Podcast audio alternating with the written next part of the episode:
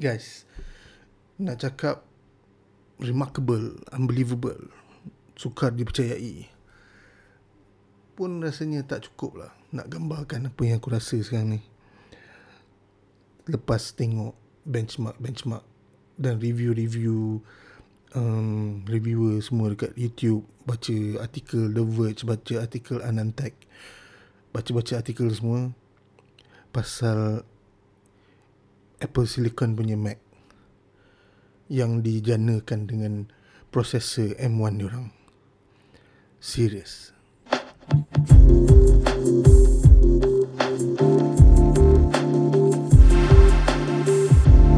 So, hari ni aku spend hari aku baca review, tengok video uh, pasal um, Apple Silicon punya first outing Apple punya first processor setelah diorang migrate dari Intel processor yang mana hari masa WWDC hari tu dia announce dia nak migrate pergi platform baru, processor baru, cara cara proses apa buat laptop dengan cara baru lah. So even uh, masa WWDC pun dia announce um, Mac OS yang baru, Mac OS Big Sur dan Mac OS Big Big Sur ni bukan OS 10, dia OS 11. So kalau kita tengok dia punya version, version 11. Finally orang bergerak dari bertahun-tahun orang pakai um, OS 10, OS X, OS 10. So sekarang dengan Big Sur dia punya version adalah version 11. So, so currently paling latest 11.0.1. So with that Apple announce dia nak buat dia punya processor sendiri, dia tak nak pakai Apple apa Intel punya processor sebab dia dah yakin dengan dia punya kebolehan buat processor. Um, bertahun-tahun dia dah buat processor sendiri untuk iPhone, untuk iPad, untuk Apple Watch, untuk macam-macam lah. Know, Apple TV semua. So finally, finally uh, the circle is complete. Kan dengan M1 chip ni, dengan Apple Silicon chip ni. So memang excited lah, memang exciting sangat-sangat. Um, apa yang aku tengok, apa yang apa video-video dah tunjuk uh, orang guna untuk buat video editing, orang guna untuk um, even main game pun orang guna juga. So the video yang paling best aku tengok um, Max Tech punya video yang mana dia buat test menggunakan Final Cut Pro um, apa Xcode loading apa dengan Lightroom dan dia guna base model MacBook Air. So macam mana yang kita tahu MacBook Air baru ni kipas pun tak ada. So dia just semata-mata MacBook je. Dan prosesor dan bateri dan screen. So kipas pun tak ada babe. Serius kipas pun tak ada. So kalau macam Intel punya processor kena pakai kipas lah. Apa uh, dia punya power draw pun kuat gila kan. 28 watt semua. Dengan Apple Silicon aku baca dia punya maximum draw masa heavy load. Masa normal lah normal. Just uh, macam copy paste 10 watt je. 10 watt charger paling baru iPhone 12 Pro Max 20 watt. Ini 10 watt.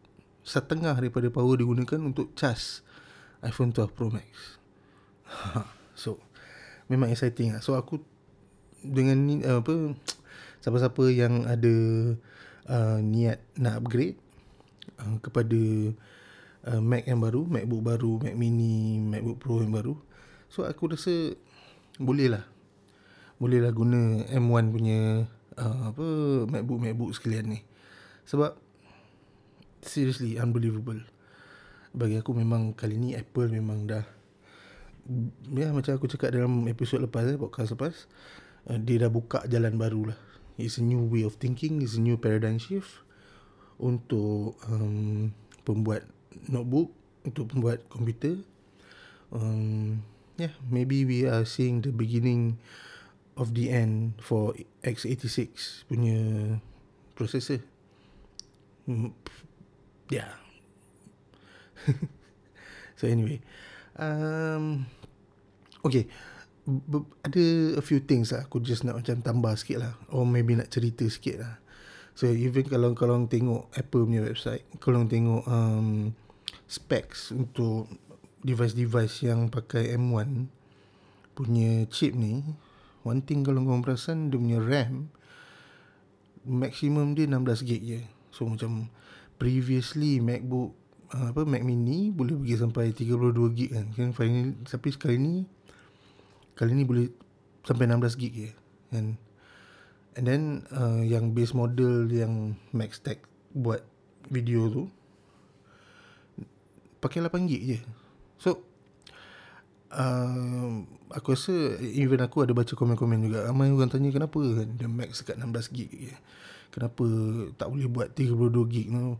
Macam mana kita nak buat multitask lah apalah kedebuk-kedebuk kan? Macam mana nak buka um, file-file yang heavy semua kan? Tapi one thing kau kena faham um, Apple, Apple disebabkan dia buat hardware dan disebabkan software tu pun dia buat sekali jadi hardware dengan software tu bekerja dengan sangat efisien. Dia boleh buat sampai macam tu sekali. Contoh paling senang sekali iPhone. iPhone korang iPad korang um, iPhone lah paling senang eh. iPhone 11 4 gig RAM je bang. iPhone 11 punya RAM 4 gig saja. Tak kisah 11 11 Pro 11 Pro Max. iPhone 12 dengan iPhone 12 mini 4 gig RAM iPhone 12 Pro iPhone 12 uh, Pro Max 2, uh, 6 gig RAM baru dapat 6 gig RAM padahal pada masa yang sama flagship flagship company lain ada yang sampai 16 gig uh, sampai 12 gig RAM sekarang aku tengok. And still 16 gig RAM kalau compare dengan um, iPhone 12 Pro Max macam sama. Macam mana Apple boleh buat itu? Ha, itulah maksudnya bila satu company tu yang buat sendiri dia punya hardware, yang buat sendiri dia punya software, dia dah optimizekan segala-gala benda very very tight sampai boleh buat memory management tu sangat efficient. So benda yang sama juga aku rasa Apple buat untuk dia punya um, apa MacBook dengan Mac Mini punya lineup. So 8 gig is actually too much lah for basic. So dan 16 gig is just you know kau ada banyak you know, leeway lah. Kau ada banyak ruang untuk bergerak lah. But still 8 gig is more than enough for everyone. So this is aku rasa this is the first time. Aku selalu cakap kalau Apple kalau keluar barang first time jangan beli. Because first time dia buat barang tu ialah eksperimen but this is the first time aku rasa aku telan balik kata-kata aku untuk M1 punya MacBook, untuk M1 punya Mac Mini, untuk M1 punya um, MacBook, MacBook Pro, I think it's a good buy. It will last you until at least 5-6 years. Seriously. Siapa-siapa yang rasa nak um, beli, you know, go ahead. Make the purchase. Aku memang tengah consider nak beli Mac Mini. It's time for an upgrade. It's time for me to get a new one. A new Mac. So yeah, we'll see how it goes. Kalau aku beli MacBook, apa MacBook pula Kalau aku beli MacBook Mac Mini in the future, aku akan buat review. So no worries. So, itu cerita pasal excited lah excitement aku um, when it comes to product launches ni yang baru ni kan device device device yang baru ni MacBook MacBook yang baru ni so kita pergi ke topik yang seterusnya yang aku tak cerita dalam episod lepas which is uh, Apple Watch. Seriously Apple Watch aku kalau korang dah lama follow aku kan kurang perasan aku kurang sangat cerita pasal Apple Watch. Sebab aku bukan kata aku tak suka Apple Watch but sebagai orang yang kerja service center Apple Watch ni sebenarnya leceh. Apple Watch ni kalau sekali dia glitch sekali dia terlupa apa I mean dia terunpair daripada phone kau dan macam-macam kena buat reset lah itulah ni. But ya yeah, somehow leceh lah. It's a technology yang belum sangat stable bagi aku. Dan aku rasa besides the apa heart rate tracking kalau aku lah kalau besides the heart rate tracking aku tak I don't have any use for it ah, itu aku tu personally aku lah. Mungkin korang you know tak macam aku. Definitely korang tak macam aku. So yeah anyway aku kena cerita juga pasal Apple Watch pasal itu pun benda yang baru Apple launch dalam tempoh uh, sebulan yang lepas ni. So Apple Watch baru Series 6 Apple Watch baru SE So aku cerita dengan start dengan um, Series 6 dulu lah So Series 6 is a continuation of apa yang Series 5 ada lah. Uh, Dia punya screen always on. Uh, apa Processor dia laju. Kali ni dia ada compass built in. And then kali ni dia ada sensor baru lah Blood oxygen sensor. So blood oxygen sensor ni um, Apple ambil langkah yang actually lain daripada orang punya ECG punya sensor. So dengan ECG sensor um, dulu orang jadikan that sensor uh, apa medical element lah. Maknanya uh, it is actually very accurate dan dia memerlukan uh, kelulusan jabat apa kementerian ataupun jabatan kesihatan negara-negara di mana Apple apa barang tu terjual, Apple Watch tu terjual untuk activate the feature. Sebab tu Malaysia tak ada Apple Watch yang boleh pakai ECG. Dan korang boleh beli dekat Singapore, korang activate kat sana, korang bawa datang sini.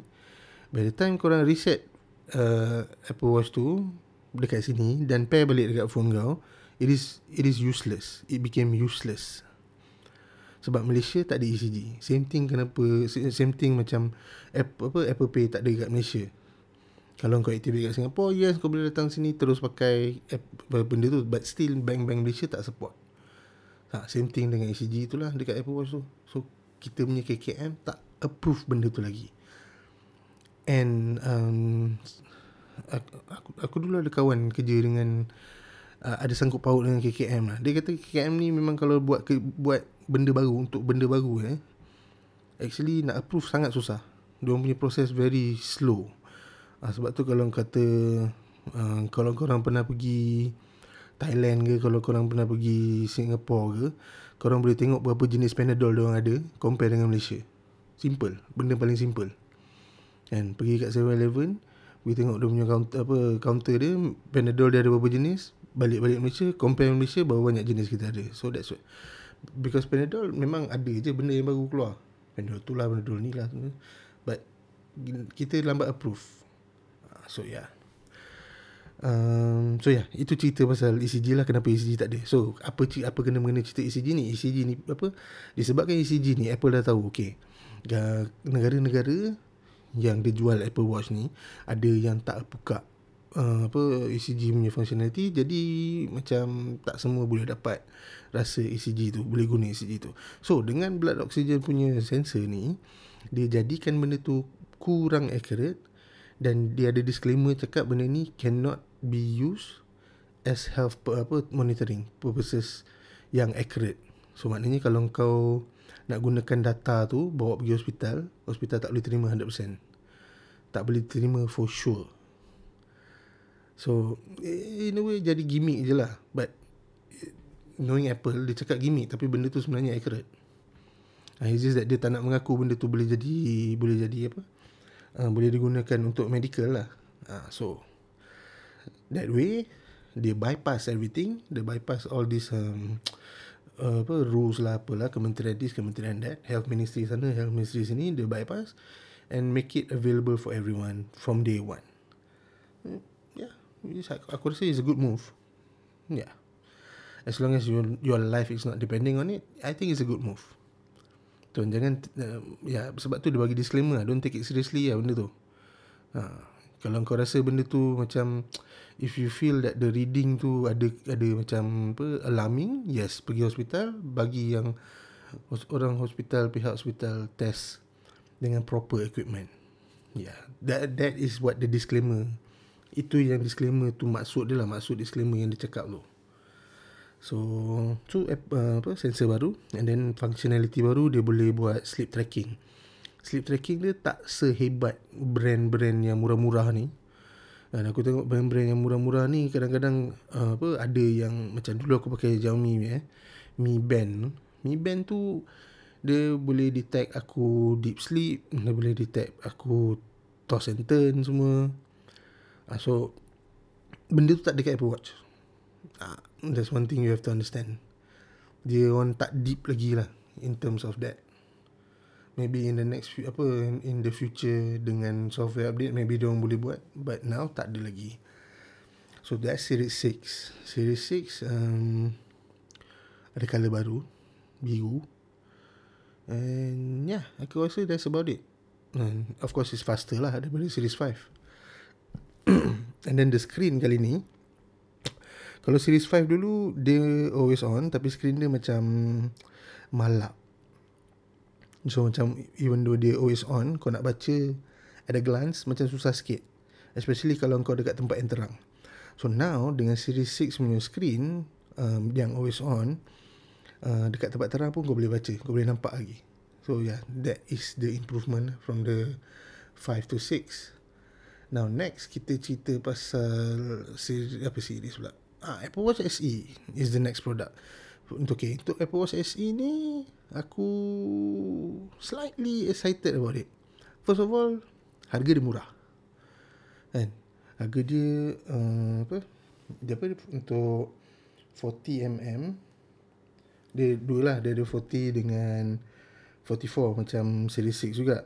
In fact body dia pun dia pakai eh, apa for apa si apa body dia, pakai series 4 punya. Even processor pun dia pakai series 4 punya. So starting price uh, SE 1199 untuk 40mm dengan 1349 untuk 44mm. Ni untuk GPS punya version lah.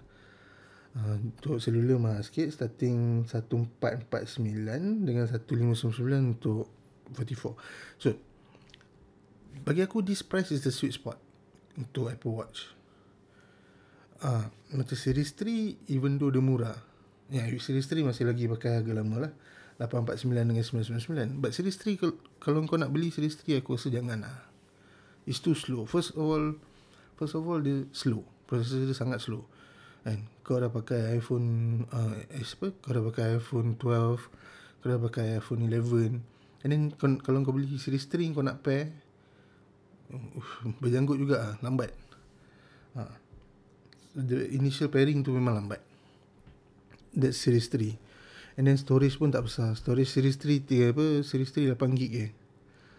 Uh, whereby dekat uh, apa dekat series 6 32 gig series apa series pula iPhone apa iPhone Apple Watch SE isi dia 16 gig atau 32 gig aku pun tak ingat tapi sama dia but series 3 confirm 8 gig je hmm, so yeah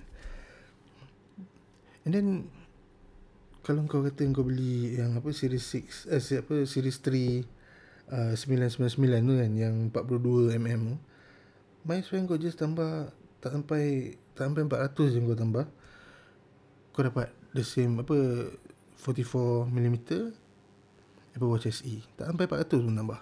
Better go for that. So series 3 bagi aku dah macam tak wujud lah tak payah beli pun tak apa so anyway apa beza series 6 dengan SE First of all the screen tu lah. Series 6 ada always on tu Series Apa series lah SE tak ada. Confusing gila nama. So uh, And then the blood oxygen monitor. Uh, Blood oxygen monitor Kat series 6 Ada SE tak ada. And then That's it. That's it. Of course processor lah. Uh, Apple Watch SE pakai processor Series 4 dan Series 6 pakai Series 6 punya processor lah yang paling latest. Ha, itu je beza dia. So that's that's why aku cakap uh, apa Apple Watch SE ni dia sweet spot. Features dia pun tak banyak yang berbeza daripada Series 6 and then harga dia banyak beza. Kan so, tadi macam aku cakap dia starting price dia 1199 untuk 40mm 40mm dekat series 6 kena tambah apa ni?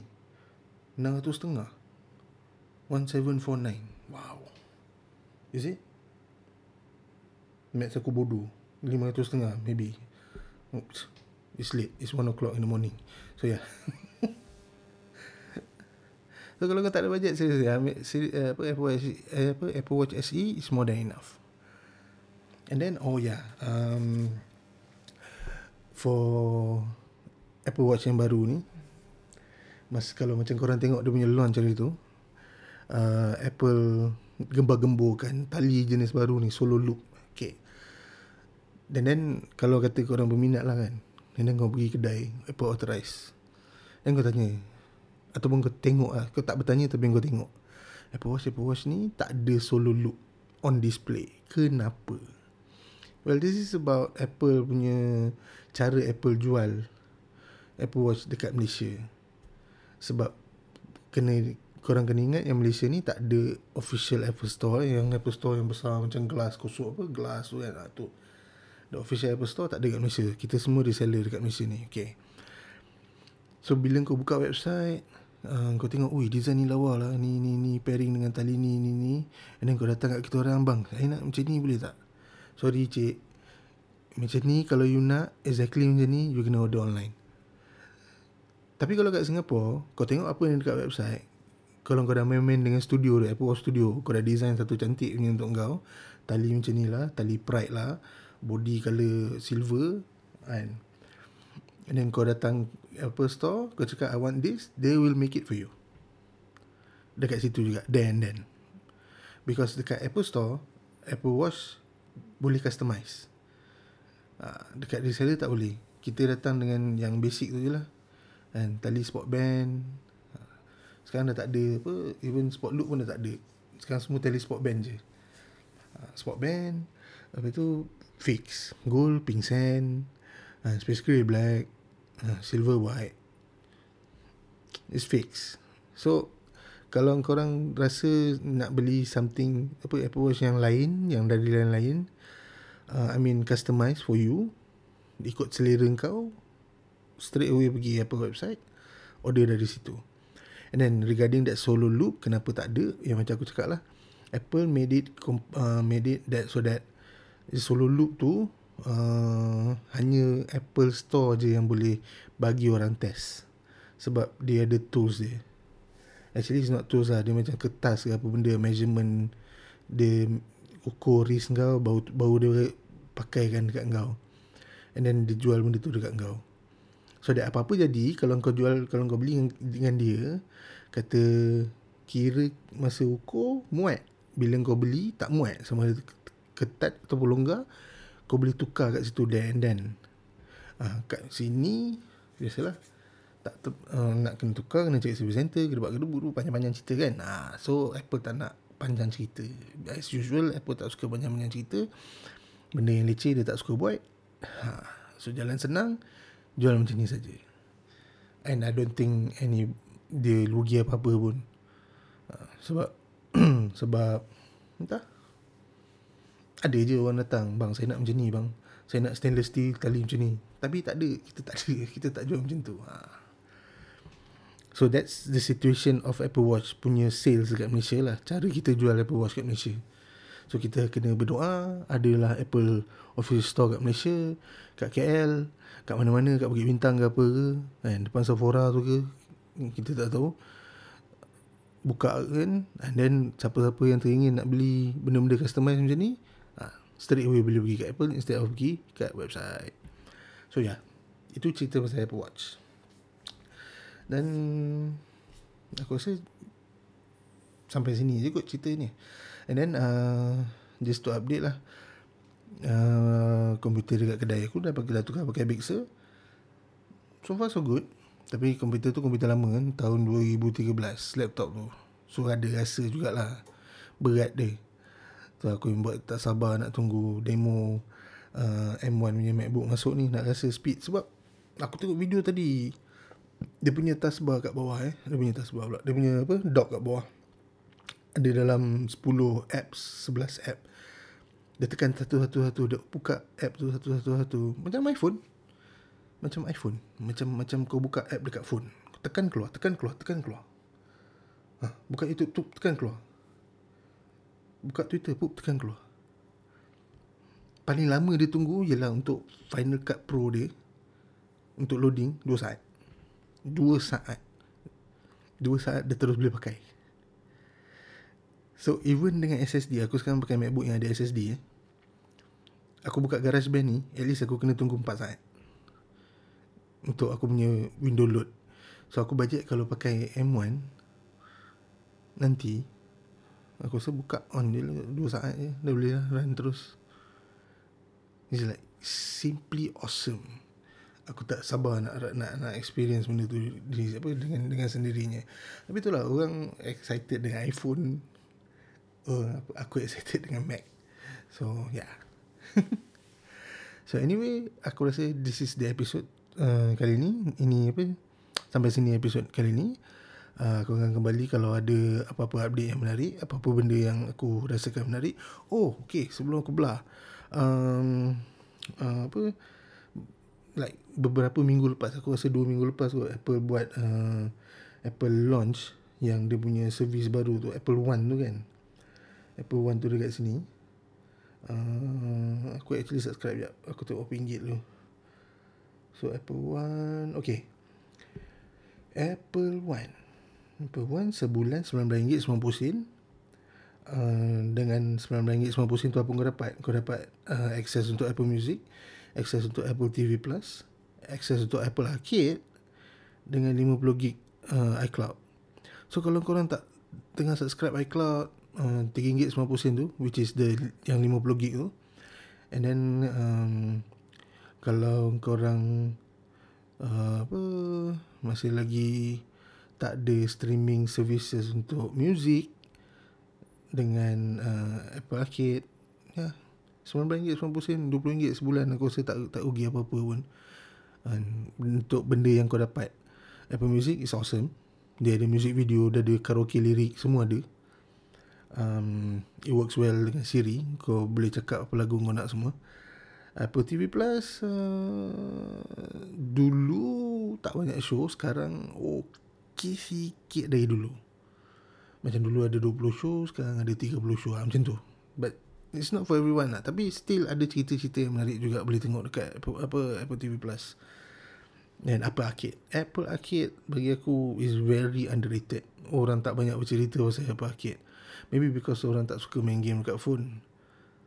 But trust me, there is a game for you inside it. Ada je game untuk kau. Tak kisah kau jenis gamer apa. Kau jenis gamer relax, kau jenis gamer havoc, kau jenis gamer yang kompetitif, kau jenis gamer yang suka puzzles, kau jenis gamer yang apa nak main game dengan family dengan kawan-kawan, happy-happy, joy-joy.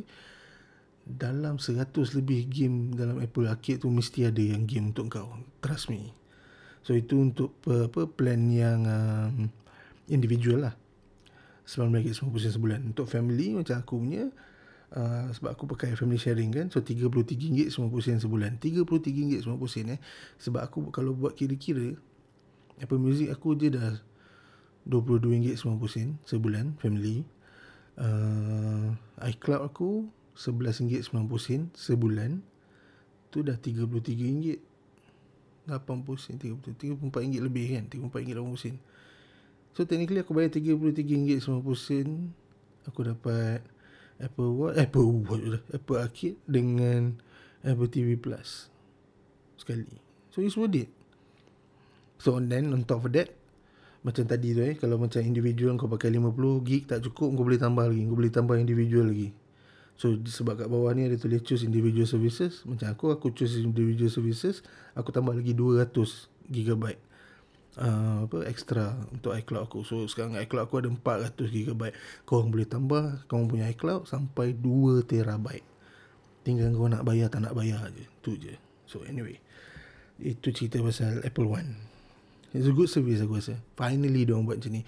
Cuma dekat Malaysia macam kurang sikit lah pasal dia tak ada Apple News And aku macam boring-boring aku suka membaca so Apple News kalau ada kat Malaysia best so itulah cerita dia Apple One dengan Apple One tu antara servis-servis yang baru lah Apple, Apple, Apple launch dia combine kan semua dan lagi satu dekat dekat dekat US ada apa Apple Fitness tu eh Fitness One apa benda Fitness Plus yes Fitness Plus itu pun itulah tak ada kat sini Aku rasa the nearest ada kat sini Singapore kot nanti.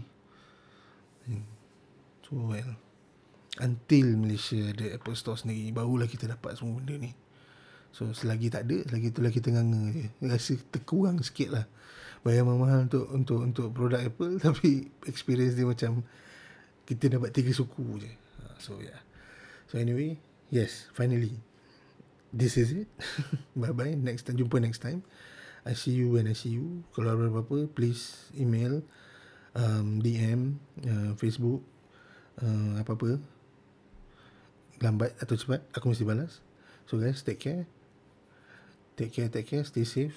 Then, let's fight COVID-19. Please, let's make it. Biarlah tahun 2020 ni habis. Kita tinggalkan 2020 ni banyak sangat benda-benda mengarut jadi. Let's start 2021 you know, with a bang. All right. See you guys. Bye bye.